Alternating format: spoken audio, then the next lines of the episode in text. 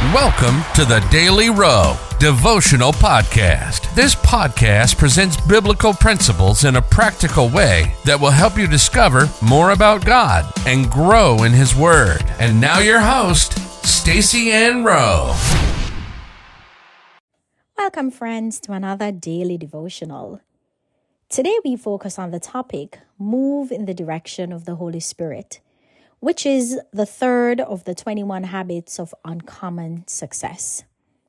The Bible verse comes to us from 2 Samuel 5, verse 23.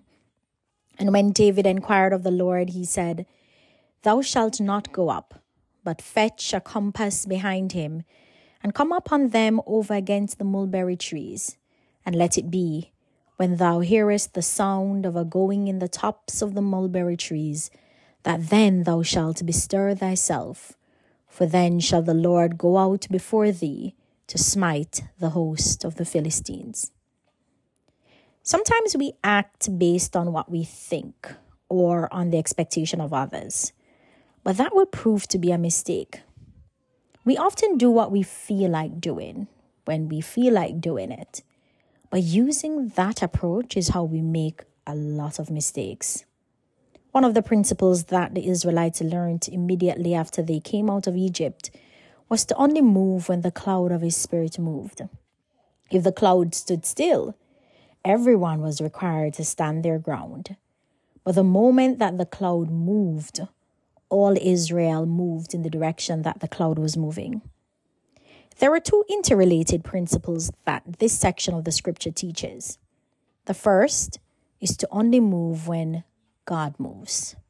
Moving without God is attempting to do things in your own strength. By now, you should know that this will lead to failure. Victory comes when we do it in God's strength. God's message to Zerubbabel in Zechariah 4, verse 6 was not by might nor by power, but by my spirit, says the Lord Almighty. What God was telling him to do was to depend on His strength. The second principle that the scripture teaches us is to allow God to show us what to do.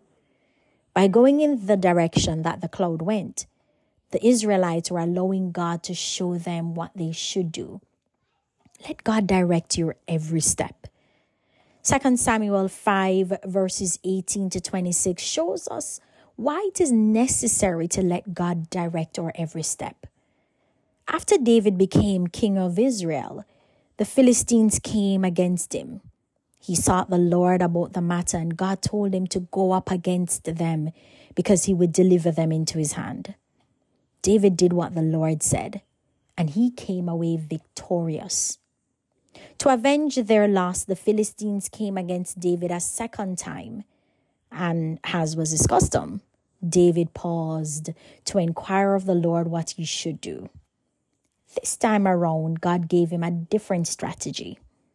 Instead of attacking from the front as they did the last time, God told him to attack from behind.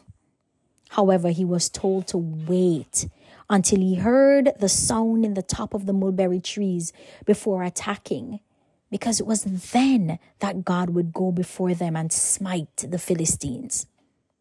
What if David had not gone back to God for fresh direction? He would have used the same strategy that he used the first time and found himself defeated.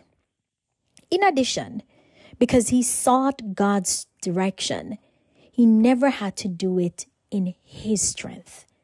God went ahead of them and smote their enemies, which left them far less to do than if they attempted to do it on their own. Don't make the mistake of acting based on what you think or in accordance with the expectation of others, so much more will be accomplished by allowing God to direct your every step. Life application. Let God direct your step by continually asking God to show you what to do throughout your days and diligently seek God's direction prior to making important decisions. Let us pray. Lord, may I never move unless you tell me to. I do not want to do anything without your leading. I trust completely in you. In Jesus' name, amen.